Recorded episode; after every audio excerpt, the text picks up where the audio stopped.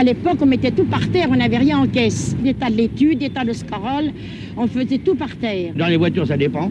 Dans les Croaties, c'était à la première saison, carotte pure. Au mois d'août, fin juillet, voiture de navette sable. La saison durait à peu près 15 jours, 3 semaines. hein. À Montesson, alors là, c'était du panaché. Il y avait de tout. Carottes, navets, poireaux. Il y avait des, quelques oignons. Et voilà. Le goût du monde. Clémence de Navy. Bonjour, bienvenue dans le goût du monde. Je vous préviens aujourd'hui, surprise garantie. Dans une heure, vous allez regarder le monde autrement. Un pas de côté, on change de perspective. Un peu comme lorsqu'on pense manquer de temps et que finalement, on en découvre beaucoup et qu'on a des trésors. Si je vous dis la cuisine végétale, ah ça y est, je vous entends penser, bof, bof, on en a vite fait le tour. Eh bien justement, ouvrez grand vos oreilles. Bonjour Frédéric Jonot. Bonjour. Alors vous êtes avec nous en studio, une veste verte. Vous êtes l'un des meilleurs ouvriers de France dans la catégorie peu commune des fruitiers, primeurs Tout à fait, primeur. et grands voyageurs. Explorateurs même, j'ai envie de dire. La cuisine du végétal, c'est votre vie depuis plus de 20 ans et vous ne faites pas de la cuisine du végétal par hasard? Non, pas du tout. Vraiment, c'est j'ai baigné dedans euh, étant petit. Bah déjà, mes grands-parents étaient euh, paysans. Vous savez ce beau mot Ce euh, beau noble. Mm. Paysan, c'est celui qui travaille la terre. Et euh, mon grand-père en Sologne, il avait euh, trois euh, produits phares. hein. donc euh, les fraises, forcément, hein, les fraises de Sologne, les asperges, et puis les cornichons. C'est quelque chose de très dur à travailler. Le goût reste un petit peu acidulé, croquant, acide. En fait, le cornichon a le goût de toutes les saveurs. Et ces saveurs qu'on oublie ou aujourd'hui qu'on ne veut pas manger au profit de produits industrialisés. Donc j'aime bien reprendre ce côté grands-parents parce que bah, il m'a donné le goût de mettre les mains dans la terre, donc de mettre les mains dans les produits et puis aussi la découverte de produits que j'ai longtemps détestés, les champignons. Et aujourd'hui que j'adore les champignons. Je crois que votre grand-père travaillait au Halles. Alors tout à fait, il avait un, un carré euh, et c'était les Halles avant un GIS dans les années 68-69, avant le déménagement. Euh, donc voilà, j'avais mes, mes deux grands-parents, donc il y en a un qui vendait des feuillages, puisque avant on vendait des feuillages pour les, les poissonniers, pour les fromagers, vous savez, on, faisait des étals comme ça. Et mon autre grand-père euh, faisait les, les légumes.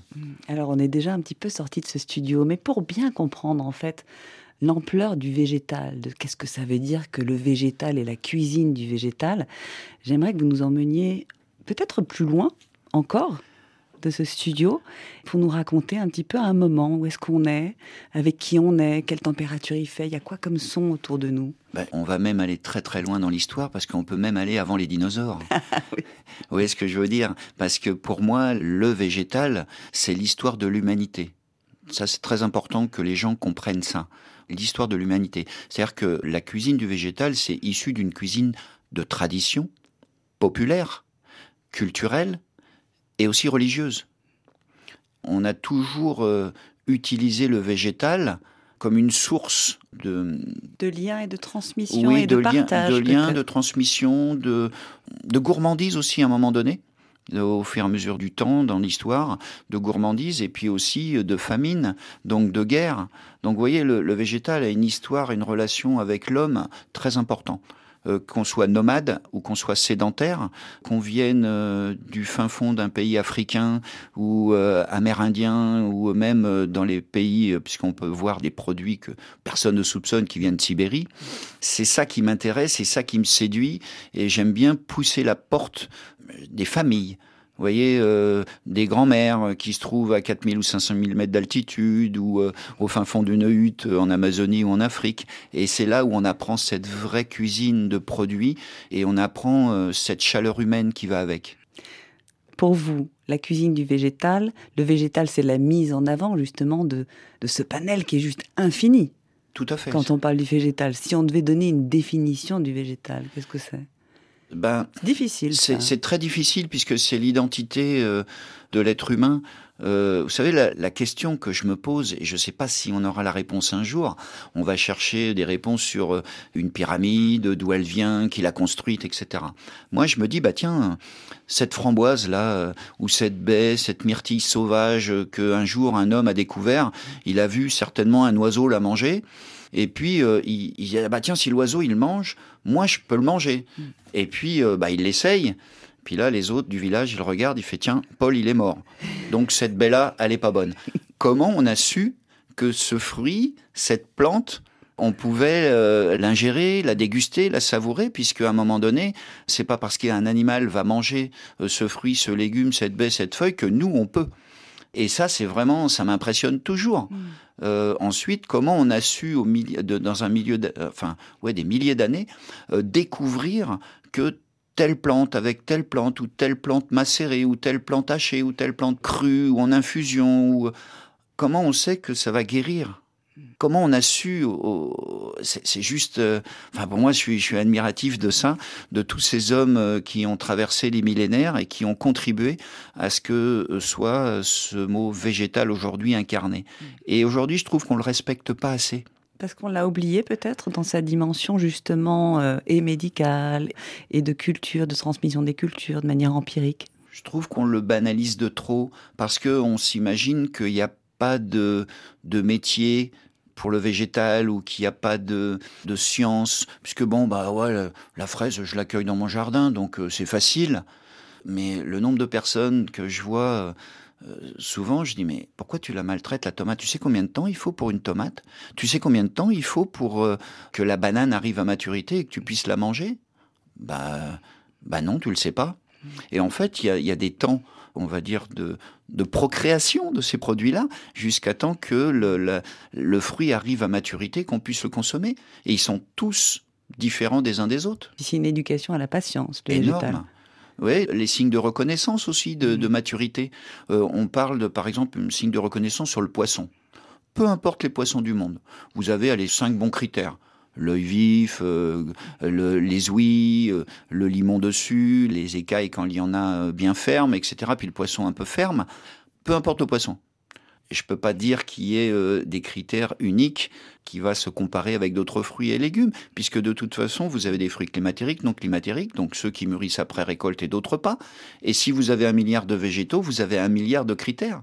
La pomme, la banane, la poire, le pomelo ne se mûrit pas de la même manière.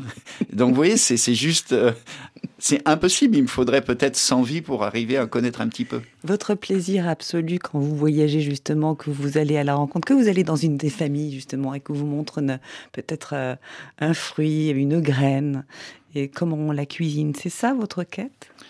C'est pour ma valeur personnelle, oui. C'est cette soif de découverte et ce mot qui revient sans cesse dans ma bouche, pourquoi? Le pourquoi. C'est, c'est, juste merveilleux de se poser le pourquoi. Parce que ça nous donne tout un tas de possibilités de réponse. Mais quelle est la bonne? Et est-ce qu'il y en a une bonne? En fonction des continents, en fonction des, des cultures et des traditions. Aujourd'hui, nous, on va manger ce produit-là, on va manger la banane en dessert. Euh, pourquoi on mangerait pas la banane en entrée? En a locaux, en apéro. Et voilà. Euh, Absolument. Et pourquoi on mangerait pas la banane cuite, cuisinée, verte voilà, et, on s'aperçoit que là, il y a déjà des, dizaines de recettes qui apparaissent et des dizaines de traditions qui, qui, se profilent également. Et de manière de s'alimenter aussi, un rapport à la façon dont nous mangeons qui est plus évidente dans certains pays peut-être, où le végétal a pris sa place, ou en tout cas est davantage considéré. Vous êtes allé au Japon récemment, je vous ai vu sur Instagram, et on voit, vous êtes devant un plateau, un bento, composé de votre déjeuner, des petites tasses, des pots, toutes remplies de, de mets végétaux. Exactement. Et vous êtes, on vous sent presque ému en fait Ah oui, d'avoir accès à quelque chose qui semble si évident en fait dans la culture du Japon. Et vous n'êtes pas n'importe où en plus là où vous. Non, je suis dans une, dans une ferme euh, vraiment euh, euh, traditionnelle, alors une ferme d'insertion qui prend, euh, euh, puisque au, Japon, ils n'ont pas la sécurité sociale, vous voyez. Donc, euh, eh ben, c'est une ferme qui est au milieu des montagnes et en fait, la récolte de ces produits-là qui sont vendus dans les restaurants vont servir à payer les maisons de retraite pour les, les villageois. Donc, il y a un, un esprit communautaire, un esprit de partage qu'on retrouve dans le végétal et dans cette cuisine du végétal, puisque ça nous donne ces saveurs, ce goût. Et ça, c'est vraiment magique. Donc, on va avoir tout un tas de de mets préparés. Et là, je suis, je suis quelque part en tant qu'à la fois cuisinier et explorateur frustré parce que je me dis, ouais, comment, comment je peux ne pas connaître ça? Et c'est tellement simple d'exécution que ça en est déconcertant. Et que nous, on va chercher euh, que euh, ce produit-là, il a tant de... euh, on va tomber dans la nutrition, dans la diététique, qu'il faut manger ci, qu'il faut avoir 30 grammes de ci, 30 grammes... Et là, on se pose pas cette question-là. On se dit simplement, c'est bon, Hmm.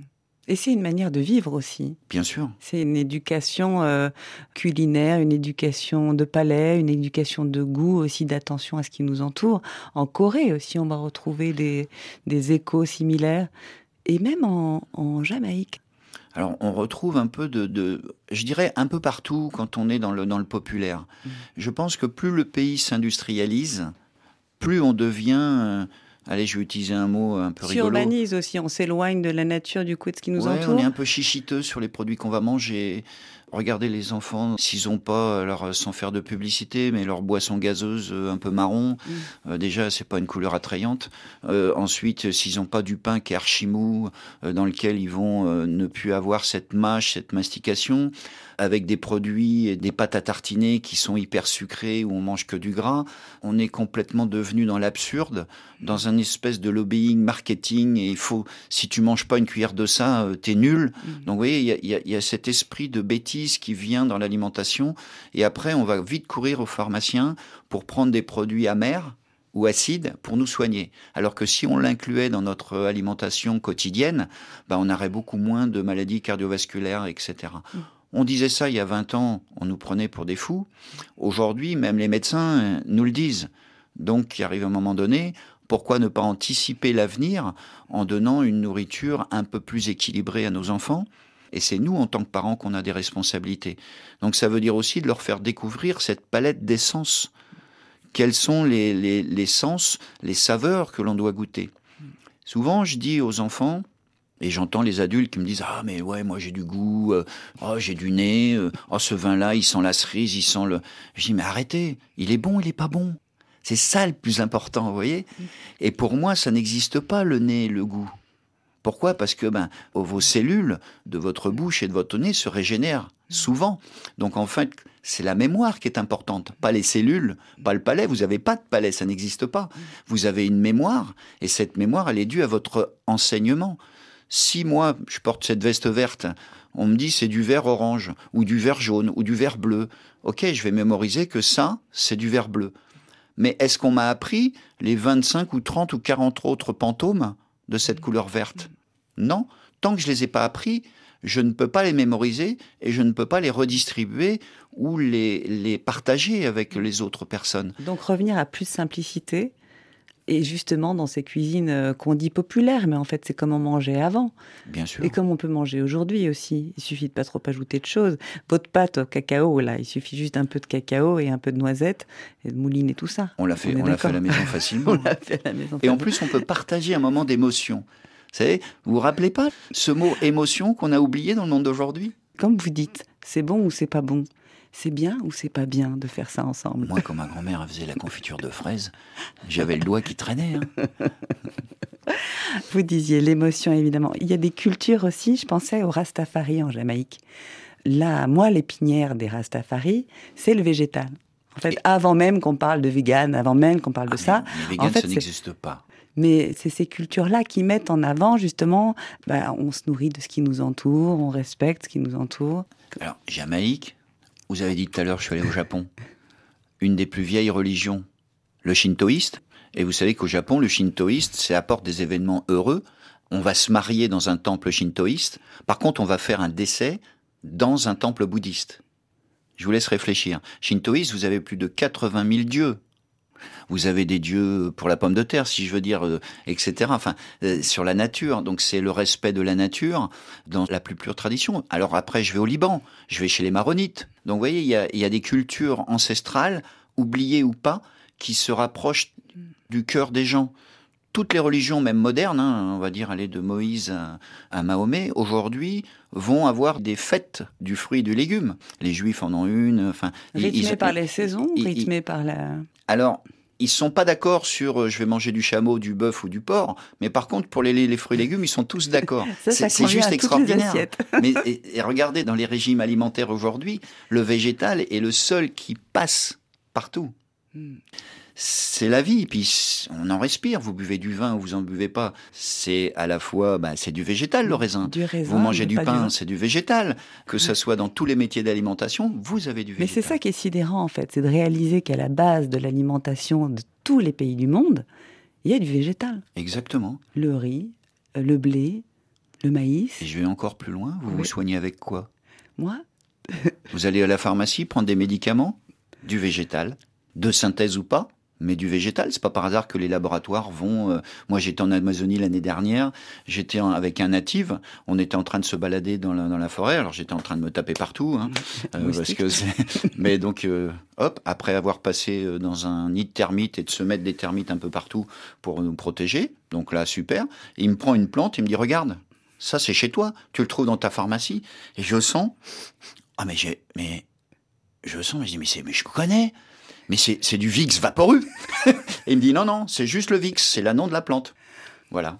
On a tout dit.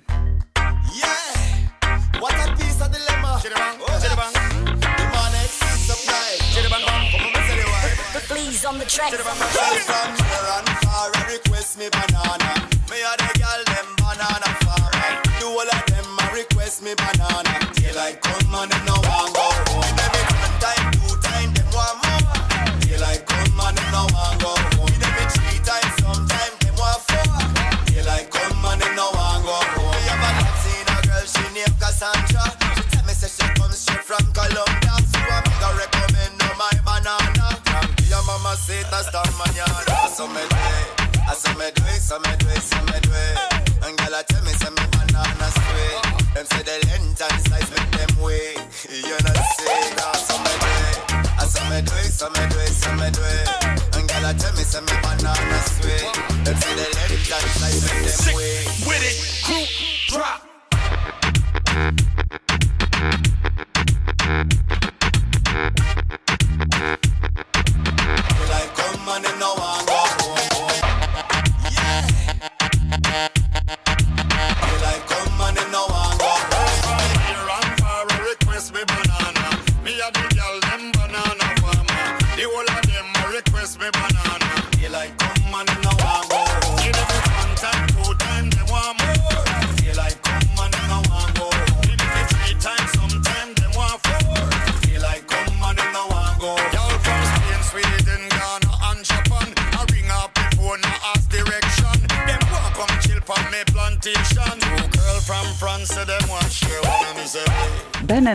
De Conara. Bienvenue si vous nous rejoignez, vous écoutez RFI. Vous écoutez Le Goût du Monde. Nous sommes avec Frédéric Jonot, l'explorateur, meilleur ouvrier de France, primeur. Il parcourt la planète à la recherche d'essence, de savoir-faire populaire et de recettes traditionnelles, avec passion et humilité, je pense, et il publie aux éditions BPI un livre assez extraordinaire, La cuisine végétale de référence. C'est une encyclopédie, ce livre. hein. Moderne en plus, hein, parce qu'il y a des QR codes, alors on, on peut suivre les recettes, on sait exactement où on est. C'est mille histoires. C'est un conte, une encyclopédie, c'est C'est une aventure en tout cas. C'est une aventure et c'est une histoire, je peux dire ça, d'amour avec cet éditeur. Parce que ça fait 20 ans que je veux faire ce livre.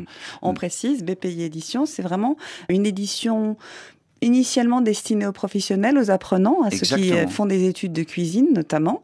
Euh, ils s'en servent comme un manuel qui va les aider. Tout Ça- à ça fait, s'appelle pour le la cuisine- CAP, BEP, Voilà. BTH, Bac Pro. Et en fait, c'est élargi à tous ceux qui font à manger pour les autres. On est d'accord Bah, tout à fait. De toute façon, on s'inspire aujourd'hui. Euh, La rencontre, ça s'est fait il y, a, il y a trois ans, comme ça, en disant, tiens, je rencontre Antoine Violette. Je dis, je veux faire un livre, voilà, mais, mais je veux pas le faire n'importe comment et tout. Bah, il me dit, ça tombe bien, on se penche sur le végétal.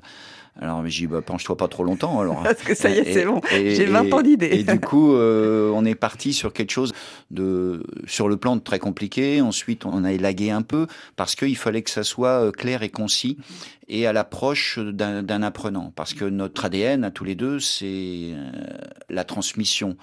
Mais comment transmettre une cuisine qui n'existe pas? Eh oui, parce que la cuisine du végétal, elle existe en populaire, mais elle n'existe pas sur des livres. Vous allez avoir des très grands chefs dans le monde qui vont faire des recettes de végétal magnifiquement réalisées. Mais ça ne veut pas dire qu'ils connaissent le produit et qu'ils connaissent toutes les techniques. De faire une belle recette euh, comme fait ce magnifique chef Alain Passard, est-ce que par ailleurs il connaît les techniques de lactofermentation, les origines, etc. Est-ce qu'il connaît l'histoire du monde du végétal depuis la nuit des temps jusqu'à aujourd'hui? Peut-être pas, peut-être oui, parce que c'est un passionné, mais euh, vous voyez, c'est ça qu'on a voulu transmettre. C'est une base au monde en réalité. Exactement, une base de données euh, qui, qui permet à chacun de dire bah tiens, voilà comment on fait un bouillon.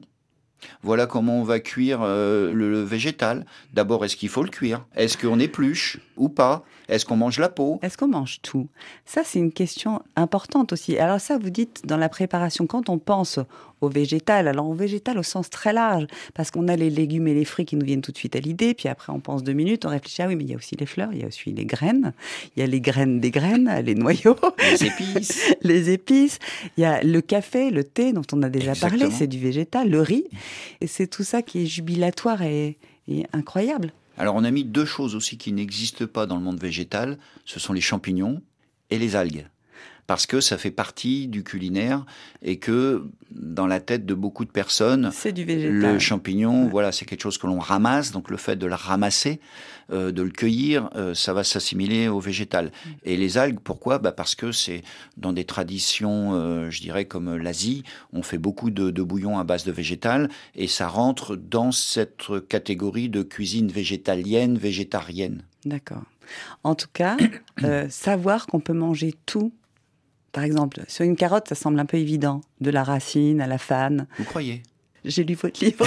Ah bah voilà Mais la carotte est un bon exemple. Partons par exemple euh, en Côte d'Ivoire euh, ou au Togo. Eh ben, on va pas se poser mille fois la question. De toute façon, si on a un légume, on va le manger de A à Z. On se pose pas la question parce que c'est une question de bon sens que de tout manger.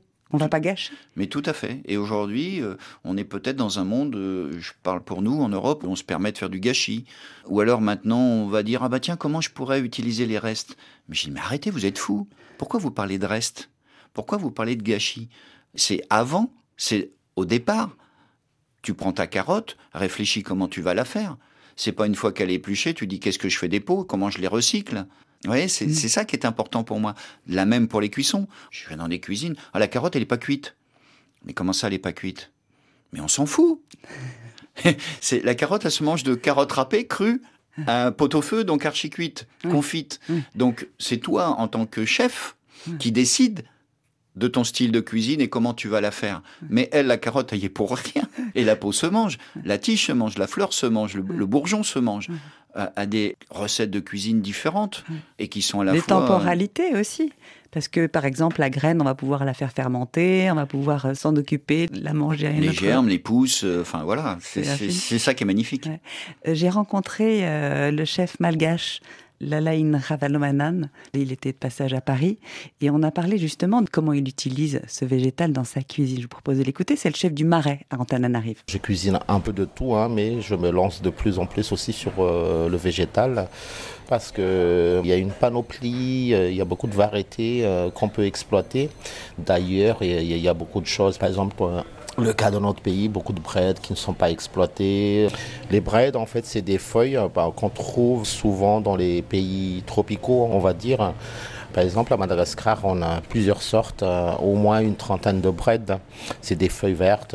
Ça peut être des feuilles de manioc, ça peut être des feuilles de patates douces, euh, voire les feuilles de baobab qui sont endémiques de chez nous, qui sont tous euh, comestibles. C'est des feuilles vertes. Moi, j'exploite beaucoup euh, les braides pour faire du jus, par exemple, pour faire du gel qui accompagne euh, mes plats, pour faire de la salade, pour faire des ragoûts. On, on peut tout faire. Et voir euh, en pâtisserie aussi, on peut exploiter. On voit rarement dans le restaurant. Donc moi, ce qui m'inspire euh, surtout dans le végétal, c'est la texture, c'est la façon de préparer. Ça peut être dans un bouillon, ça peut être poêlé, ça peut être en cru. Et aussi, euh, ce qui est exceptionnel, c'est les couleurs, c'est les saveurs. Pour le livre, vous avez fait une recette de taro et d'aubergine.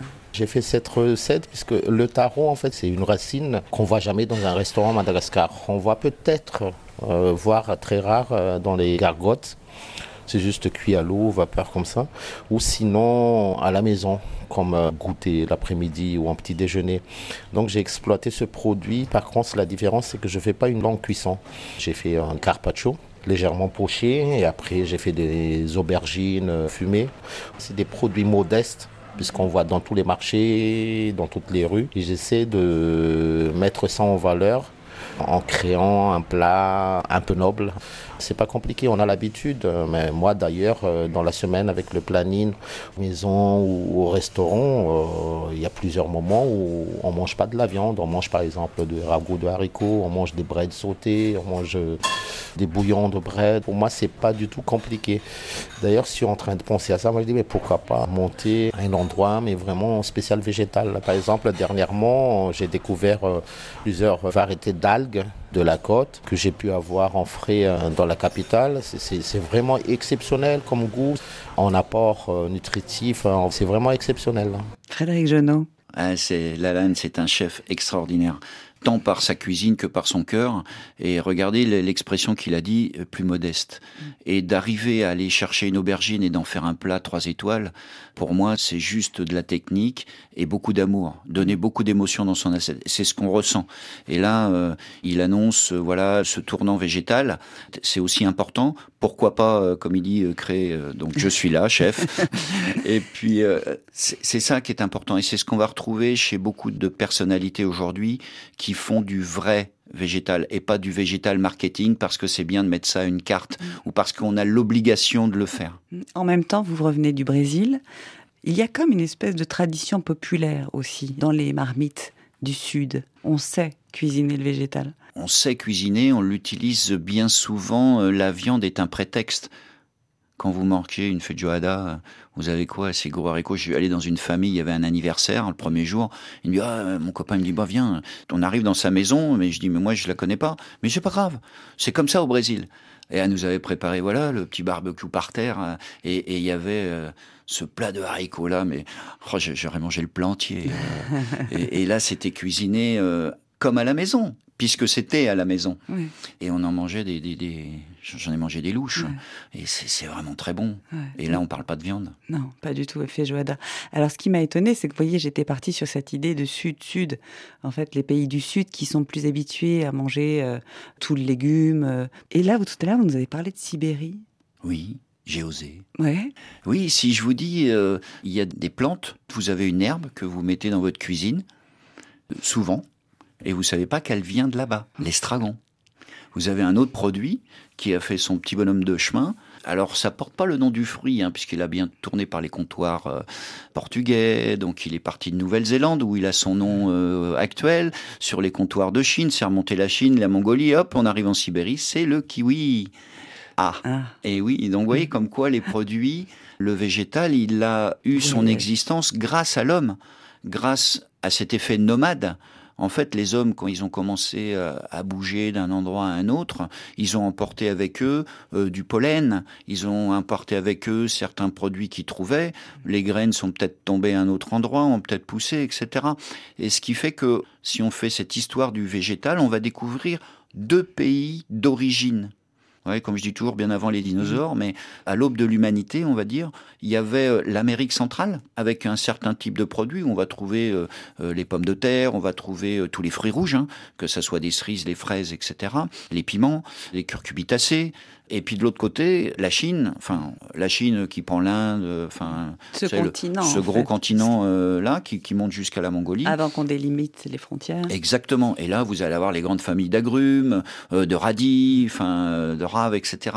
Donc, des pommes, et tout ça, ça vient de là. Et on se dit, mais nous, on avait quoi? Des choux? On avait quoi?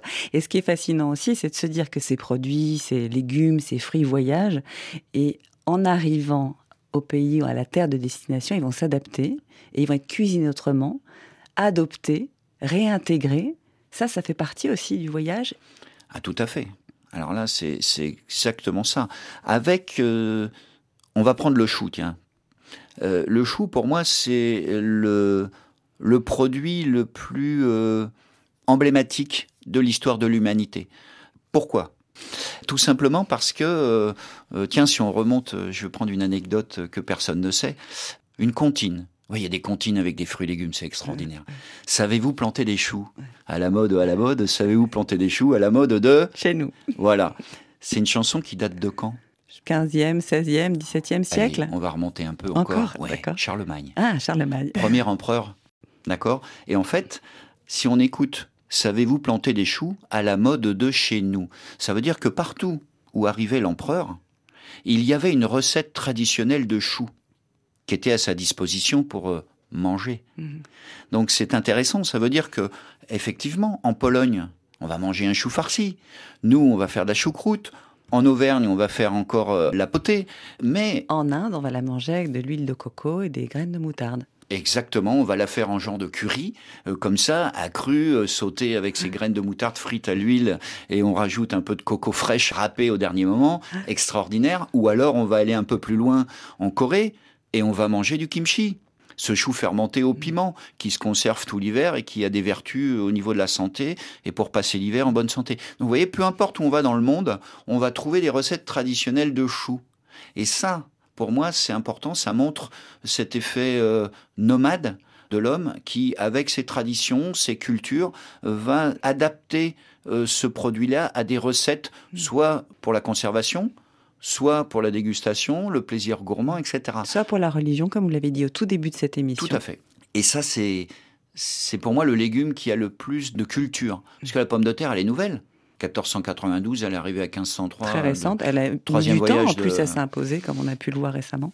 Ça n'existe pas dans, dans le monde avant. Si on regarde bien depuis Christophe Colomb, on a beaucoup de légumes. Mm. Mais avant, on n'avait rien. Le goût du monde. Clémence de Navy.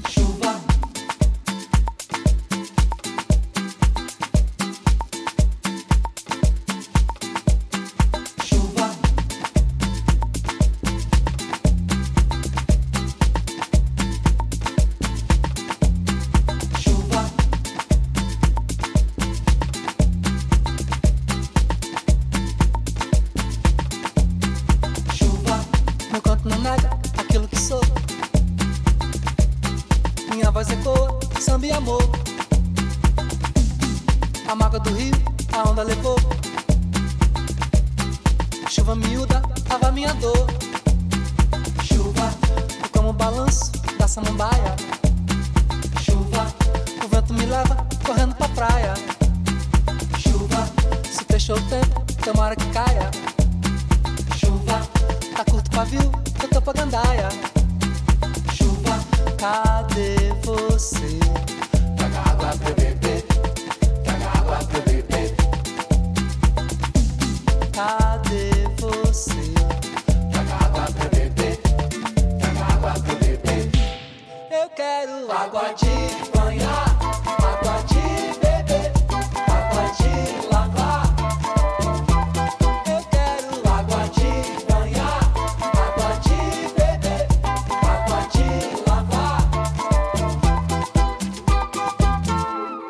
Chouva de Joao Selva sur RFI. Vous nous rejoignez, bienvenue. Vous écoutez Le Goût du Monde avec l'explorateur Frédéric Jonot, meilleur ouvrier de France primeur, qui parcourt la planète à la recherche d'essence, on l'a dit, et de savoir-faire autour du végétal. Et on voyage depuis le début de cette émission. Merci de nous faire voyager comme ça.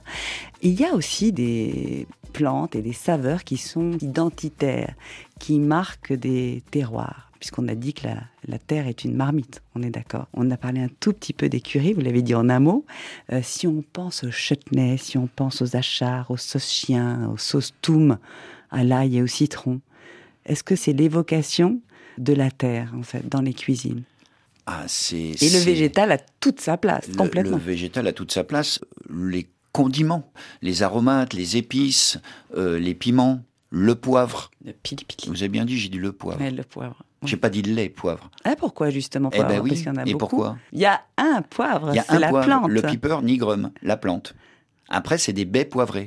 Et si on regarde bien, euh, on parlait d'origine et vous parliez de produits qui bougent suivant les, les saisons ou les terroirs ou même les hommes. On prend cette baie poivrée qui s'appelle le Sichuan. Le Sichuan en Chine.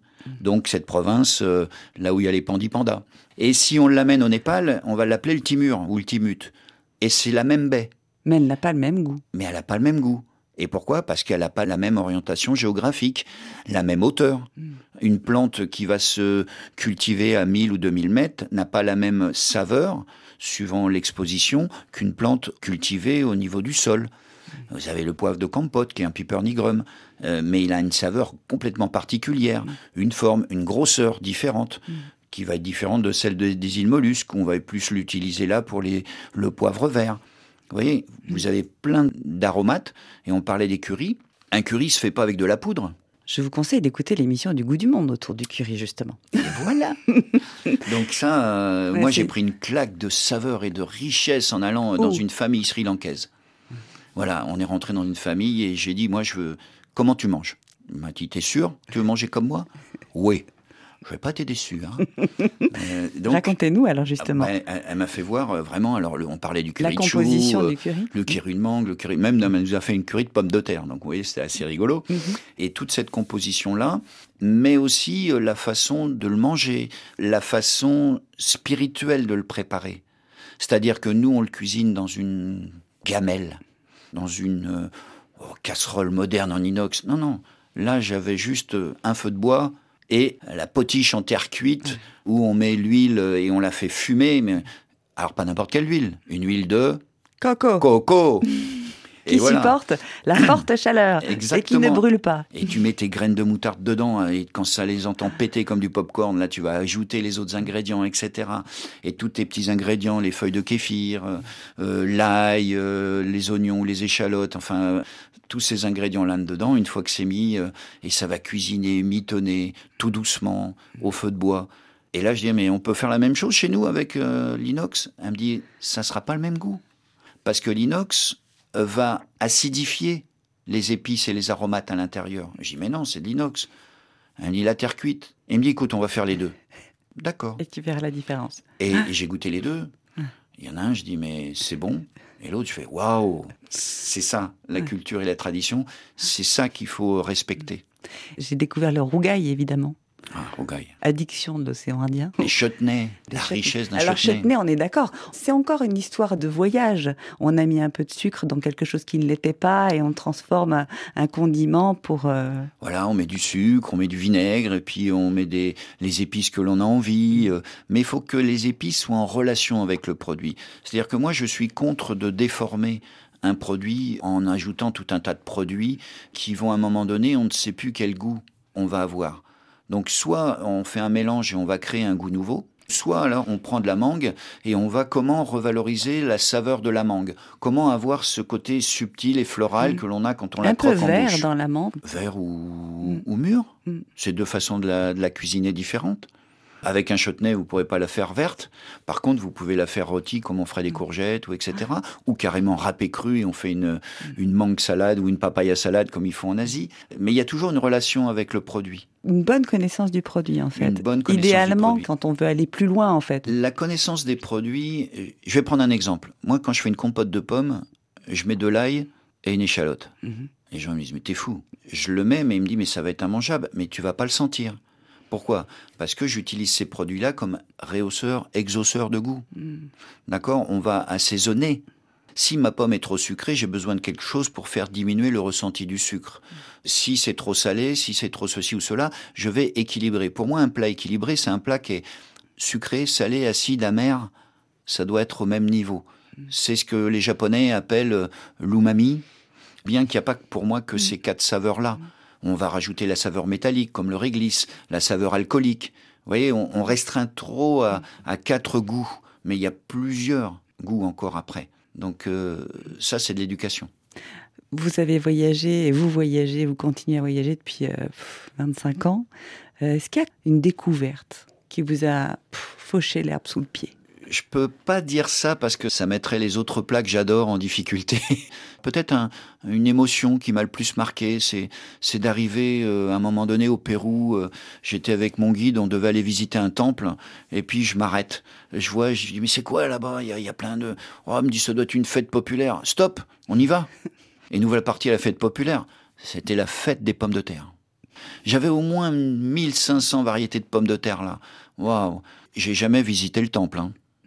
Je suis resté à la fête. Je me suis retrouvé à manger avec un papy-mamie de 85 ans. Le lendemain, on a été sur les, les pampas euh, récolter les pommes de terre. Extraordinaire. Et là, ils m'ont fait un plat, un carré, dans la terre, du sable, les feuilles de... Et puis leurs légumes tassés comme ça dedans, hop, hop, hop. On fait le tour du pâté de maison, on revient. Et ça faisait un espèce de gâteau et on goûte ça. Je dis, mais quel goût ça va avoir? Et là, tu prends et tu fais, waouh. Mais, mais moi, je suis plus cuisinier là. Faut pas que je leur dise que je suis cuisinier là. J'ai honte parce que c'est tellement magnifique et c'est associé à quelque chose que je voudrais faire partager au monde entier, l'émotion. La cuisine aujourd'hui, elle doit être associée avec de l'émotion. Le plat prend 50 ou 60% de sa valeur avec de l'émotion. Je le démontre. J'invite n'importe quel auditeur dans un 3 étoiles Michelin. Il va faire un super repas. Maintenant, je prends le même plat qui est dégusté et je l'emmène sur les poubelles de ce 3 étoiles Michelin. Est-ce que ce plat aura la même saveur? Non, parce qu'il n'y aura pas cette même émotion, cet même encadrement qui va être là. Donc vous voyez, l'émotion, c'est euh, c'est ce que les gens disent, ah, la tarte de ma grand-mère, qu'est-ce qu'elle était bonne. Elle n'était pas forcément bonne, mais c'est la tarte de notre grand-mère, donc c'est la meilleure du monde. Forcément. Frédéric, nous avons reçu une carte postale de Maxime et Margot. Lui est cuisinier, elle passionnée de tout ce qui a attrait à la terre et à la cuisine. Ils font un tour d'Europe à la rencontre des traditions et cultures culinaires. Le timbre a le cachet de la poste slovène. Bonjour Clémence. On a passé la frontière il y a quelques jours et on s'est tout de suite rendu dans un potager, comme par hasard. Celui de Jeanne et Matteo. Ils sont les producteurs exclusifs du restaurant étoilé d'Anaros, Isa Franco. Jeanne est québécoise et Matteo est italien. Et ils se sont rencontrés à Londres, donc au départ, rien à voir avec la Slovénie. Et s'ils se sont installés ici il y a 6 ans, au début c'était simplement pour bien nourrir leur famille et vivre de ce que la terre peut offrir quand on en prend soin. Car pour Jeanne, l'intégrité commence par ce que nous mettons dans notre assiette. On a passé 5 jours incroyables avec Jeanne et Matteo et leurs deux enfants, Lou et Roméo, et je vais laisser Margot te raconter le reste. Dès qu'on arrive chez Jeanne et Mathéo, on est super bien accueillis. Et je crois qu'ils nous font sentir un peu comme à la maison. On a envie d'apprendre leur manière de faire, mais on a aussi envie de les aider. Parce qu'on pense que c'est la meilleure manière pour nous de comprendre. Alors le matin, on enfile nos bottes et on les rejoint au jardin. Eux, bien sûr, ils sont là depuis 6 heures du matin. On est un peu en retard. Notre rôle, aujourd'hui, ce sera les oignons. Et on plante toute la journée face à une vue magnifique. Pendant ce temps, Mathéo apporte de l'eau de la source avec Roméo sur les épaules et Lou des herbes avec Jeanne. Ici, seulement quelques outils. Un arrosoir, une pioche, mais surtout leurs mains et leur savoir-faire. En discutant avec Jeanne, on comprend qu'elle conçoit son jardin comme une œuvre d'art. Chaque variété est positionnée en fonction des plantes avec lesquelles elles iront bien esthétiquement, pour que vu du ciel, son jardin soit un vrai spectacle. En fait, pour elle, le beau et l'harmonie, c'est ça qui va créer le bon dans ses produits. Bon, nous, après une journée à planter des oignons à la pioche, on est un peu KO. Mais on le dit pas trop, parce que Jeanne et Mathéo, ils font ça 7 jours sur 7, de 6h à 20h. Et puis qu'on sait pas encore, c'est que la journée n'est pas finie. Maintenant, place au repas. Et on en a pour un bout de temps, parce qu'ici tout est fait maison. Tous leurs produits, ils les achètent bruts. La farine à la frontière italienne, le lait dans les montagnes, et ils font leur fromage, leur pain, et presque tout ce qu'ils mangent. Avec Jeanne, on part cueillir ce qui servira pour le repas du soir. C'est un peu son rituel. Alors là, on prend du chou kale, de la livèche, et plein d'autres jeunes pousses. Et pendant ce temps, avec Matteo, on est en train de faire les pâtes fraîches. Il est italien, alors j'observe attentivement. On fait revenir les jeunes pousses dans une poêle avant de les lier avec les pâtes. On ajoute un peu de parmesan que nous on a ramené d'Italie. Discuter avec eux nous a fait réfléchir sur l'impact que nous avons sur notre environnement et nous donne envie de revoir nos modes de consommation pour agir de manière plus respectueuse envers notre terre. Bon, et il faut dire que cette carte postale tombe à pic. Parce que Anna Ross et son restaurant Issa Franco, bien sûr, vient d'obtenir sa troisième étoile il y a quelques jours. Celle-ci s'ajoute à son étoile verte qu'elle avait obtenue il y a quelques années pour son engagement envers son territoire, ses producteurs et ses produits hors du commun, comme ceux de Jeanne et Matteo. On est content d'avoir pu t'écrire cette carte postale. On t'embrasse et on pense à toi. À bientôt Clémence. Pour suivre Margot et Maxime, découvrir les coulisses de leur voyage, c'est sur Terre Terre sur Instagram. Vous pouvez aussi leur écrire un mot, leur donner des adresses d'endroits où aller en nous écrivant. On leur passera le courrier. Frédéric Jonot, confiture. Hormis la confiture de fraises de votre grand-mère, tout ce qui est confiture, fruits, comment est-ce qu'on utilise le fruit, le légume pour le conserver? Alors ça, c'est dit dans le livre. C'est un chapitre que j'ai fait faire parce que c'est pour moi le plus grand spécialiste des confitures en France. On peut avoir euh, cette ouverture d'esprit euh, aux produits du monde entier, mais par contre, les métiers sont bien spécifiques. Et là, confiturier, euh, c'est marqué dans le mot, confire. Aujourd'hui, je sais qu'il y a des tonnes de confituriers qui font de l'eau, hop, on met un peu de gélatine, Et puis on dit euh, c'est non, c'est pas ça la réglementation. Vous avez un codex, euh, vous avez euh, les confitures, vous avez les marmelades, vous avez les crèmes. Donc tout ça c'est des Une crème de banane, j'ai trouvé d'ailleurs. Exactement. Donc ça, c'est monsieur Jean-Christophe Michelet, double champion du monde, qui est le spécialiste et c'est lui qui a traité ce dossier avec amour et passion parce que c'est un homme de cœur comme moi et voilà, on, on partage ces moments-là autour d'une tartine. Ouais. Mais crème de banane. Oui. C'était l'objet du dernier championnat de France de confiture là qui s'est passé au. Comme quoi, c'est très dur. Et vous savez la couleur d'une vraie crème de banane? Marron Oui, c'est ce qu'on peut dire ou blanc parce qu'on a mis des produits, etc. Non, elle est rosée parce que la banane se transforme à la cuisson et devient rosée. C'est magnifique. D'accord. Euh, noix de cajou, banane. Ça va bien ensemble, Et ça. ça, on est bien garé. Ah, on est pas mal. L'acajou, qui est étonnamment, parce que j'ai Haroun Asso, avec qui nous avons concocté quelques recettes de poche, me disait que justement, l'acajou, on ne mangeait pas le fruit spécialement en Casamance, où pourtant elle est cultivée. Ben oui, c'est dommage. Déjà parce que alors c'est un fruit qui s'exporte pas. C'est un fruit qui va euh, s'abîmer très très rapidement. Donc il faut faire attention parce que c'est un fruit qui va fermenter. Donc euh, son goût, sa saveur, vous l'avez cueilli, euh, il faut les manger dans, le, allez, je dirais 24 heures, c'est bien, 48 heures euh, maximum, puisque vous allez voir qu'il va commencer à fermenter de l'intérieur. Sinon, vous pouvez la manger en carpaccio cru. Pour une émission de télé, j'avais pris une technique provençale. J'avais fait les cajous euh, farcis, sautés comme une courgette provençale. Attention, la cajou, La cajou, le c'est fruit, ça. pas la Ah. castagne hein, qui est Ah. dessus, qui elle, si on la mange crue comme ça, elle est toxique. Il va falloir la brûler. Donc la castagne, c'est vraiment cette espèce de petit haricot, en fait, Exactement. en forme de haricot, Tout qui est fait. À la pomme de cajou. Tout à fait. Donc le fruit, c'est la pomme? Alors, le fruit, c'est la pomme. Et là, vous avez cette espèce de pédoncule, euh, Oui. cette excroissance du fruit, qui va être la graine qui va refaire un autre arbre, si on veut. Donc, cette graine-là, il faut la brûler, il faut la casser et récupérer l'amande à l'intérieur. C'est cette amande-là qu'on mange. Il faudra revenir. Avec plaisir. Vous avez 1008 occasions. 1008 dans occasions. Le nombre de pages du livre. un beau gros livre, mais qui du coup voyage peut-être plus difficilement parce qu'il est lourd. En revanche, vous pouvez tout à fait euh, euh, vous le procurer en format digital. Exactement. Et puis, il y a beaucoup, beaucoup de vidéos qui expliquent le produit, comment tailler, comment découper. Parce que souvent, les, les gens disent Ah, la tomate, elle n'a pas de goût, mais tu la tailles à l'envers. Ah bon, il y a un sens pour la tomate? Bah oui, si tu coupes le poisson d'une certaine manière et la viande d'une autre manière, tu vas voir qu'elles sont dures. Ben, la, la saveur d'un fruit ou d'une racine va différer en fonction de la coupe. Tout Donc, c'est toutes ces petites astuces-là qu'on Et qui sont super parce que du coup, on suit, on apprend, on découvre. Et c'est vraiment pour tout le monde. C'est une tradition dans l'émission. On vous demande toujours un ingrédient et un ustensile. immanquablement euh, le couteau. Vous savez, le petit couteau de poche qui se replie, qu'avait mon grand-père, euh, c'est l'outil indispensable parce que partout où vous êtes, vous le dépliez et ça vous permet de couper, goûter, euh, gratter un produit. Donc ça, c'est indispensable pour moi. Alors l'ingrédient, c'est ça qui va être compliqué. Parce que ça me correspond bien, c'est la banane. Hein, T'es ambassadeur de la banane Guadeloupe-Martinique, ça va bien? Merci beaucoup Frédéric Genot. Merci. Je vous dis à bientôt alors. À très vite. Hein, pour vous suivre, parce que vous êtes un peu partout, mais c'est facile de vous suivre comme ça, parce qu'il y a les réseaux sociaux. Toutes les adresses sur notre site, évidemment, sur la page de l'émission Le Goût du Monde. N'oubliez pas, pour plus d'idées encore, partagez vos recettes à vous qui nous écoutez. Parce que là, on est sur le monde entier. Si vous avez des recettes populaires, traditionnelles de chez vous, s'il vous plaît, pour qu'elles ne se perdent pas et qu'elles restent gravées dans l'avenir, envoyez-les. Ça, ça serait merveilleux. Vous récupérez et on vient les découvrir en direct. C'est l'idée. Merci beaucoup Frédéric. Merci infiniment. Merci à Cécile Bonissi qui a réalisé et mis en onde cette émission, Ce Goût du Monde. À vous tous de votre fidélité, en direct, en podcast. Le Goût du Monde, c'est quand vous voulez pour plus de plaisir. En tout cas, on vous dit à la semaine prochaine.